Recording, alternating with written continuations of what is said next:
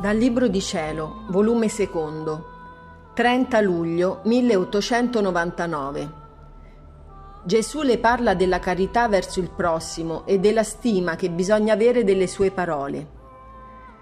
Si continua quasi sempre lo stesso. Questa mattina, trasportandomi Gesù secondo il suo solito fuori di me stessa, siamo passati in mezzo a molta gente e la maggior parte di questi erano intenti a giudicare le azioni altrui senza guardare le proprie.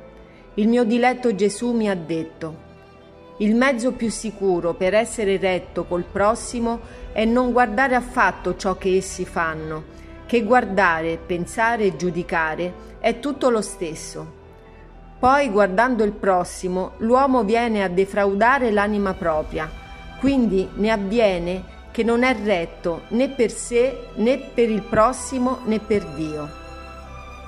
Dopo ciò gli ho detto, mio unico bene è da qualche tempo che non mi avete dato neppure un bacio.